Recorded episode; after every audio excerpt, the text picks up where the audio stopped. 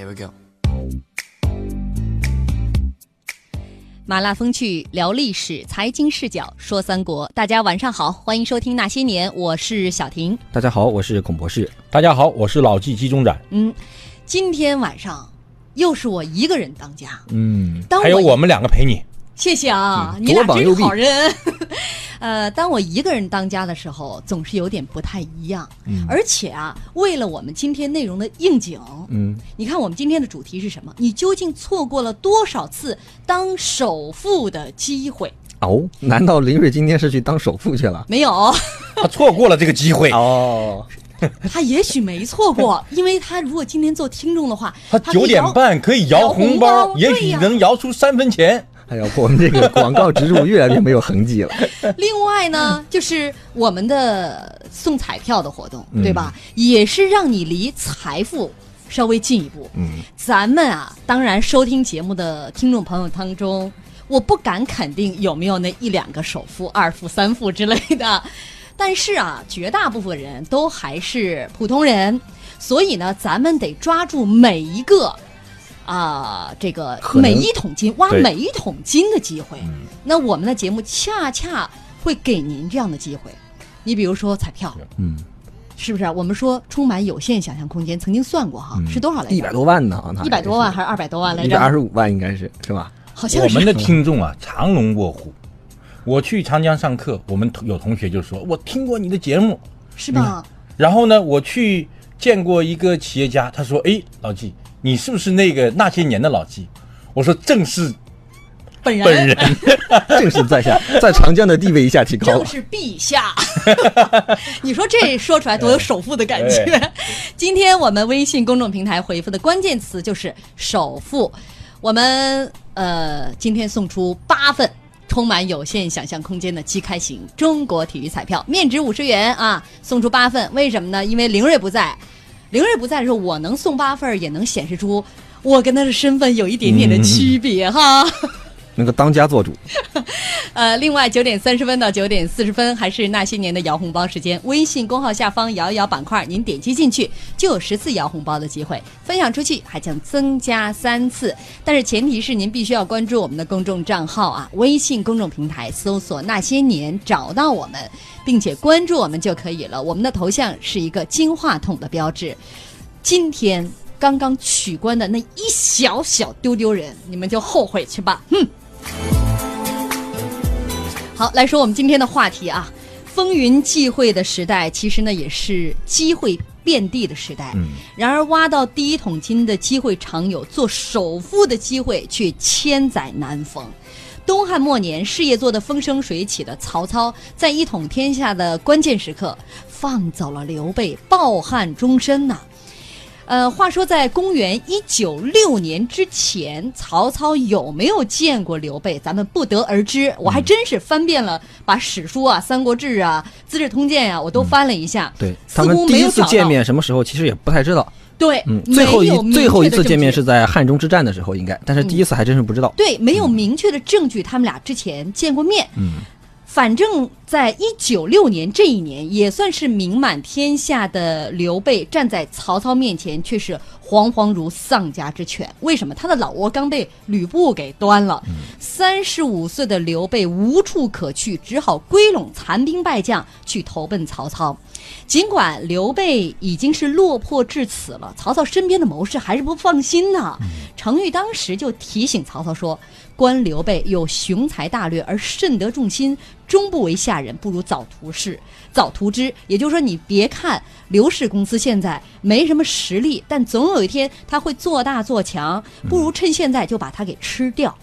也许是刘备的那副凄惨相激起了曹操做大哥的保护欲啊。反正曹操说了：“方今收英雄礼也，杀一人而失天下之心，不可。”他不仅拒绝部下杀掉刘备，还对刘刘备是出奇的好，嗯，特别好。让他做豫州牧，表他为左将军，而且出则同舆，坐则同席。打车都一块打，哎，小刘来，你坐我旁边，都这样。呃，是啊，这待遇也是没谁啦。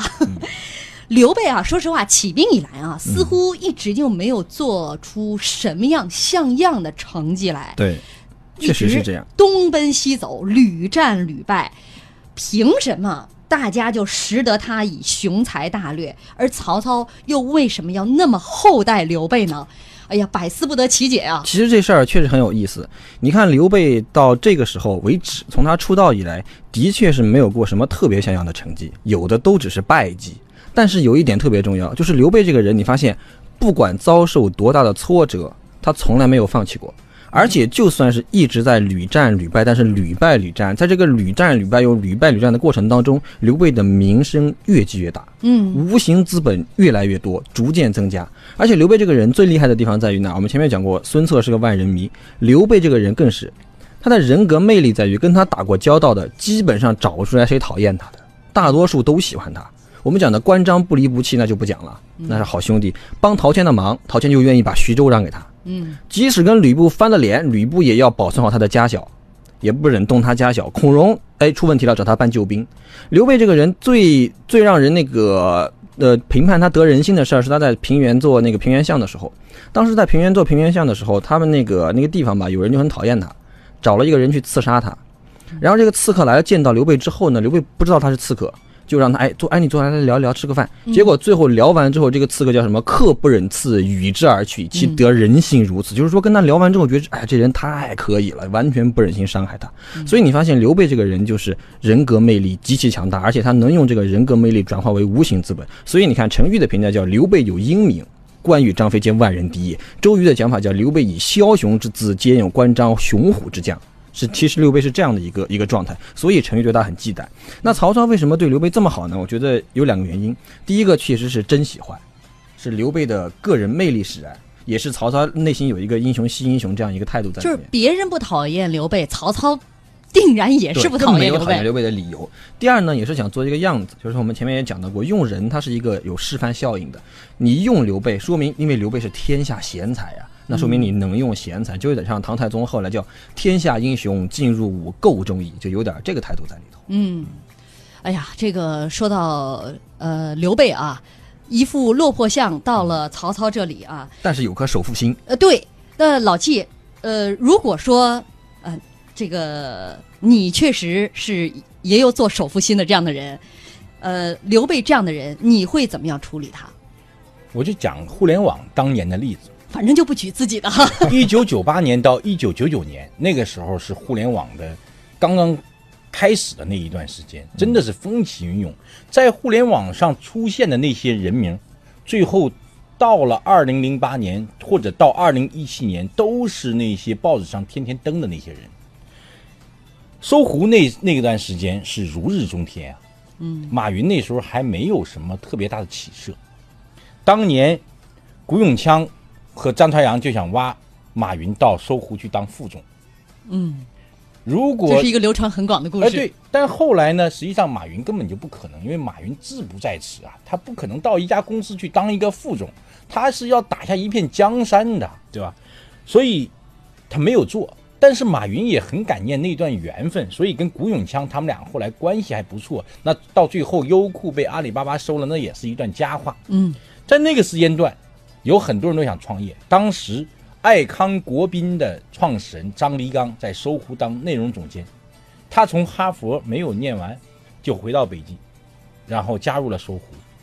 但那个时期，张朝阳也展现了他的个人魅力，哎，给他机会，给他平台。那后来张张黎刚当然也按耐不住创业的愿望，就出去创业，最后也成就了一番事业。在那个时期，你会发现，英雄真的是惜英雄，嗯，没有说英雄压制另一个人，所有能惜英雄的人，最后都成为大英雄。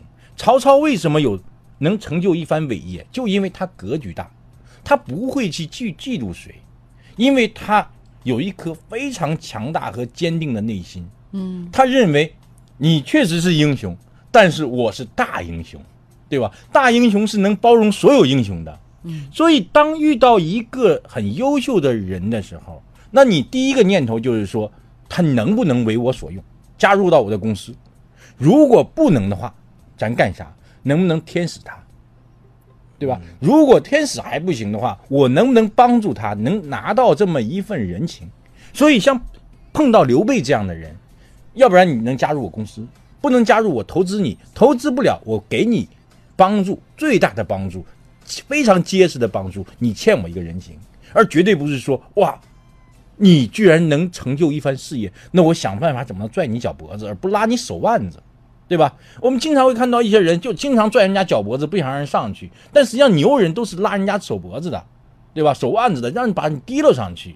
你要去有积攒你的这种好人缘，这才是真正能成为一番大事的大人物的做法。嗯，但是让曹操这个大英雄万万没想到的是，刘备捅了他一刀。没错啊，刘备是明的暗的都想捅他一刀啊。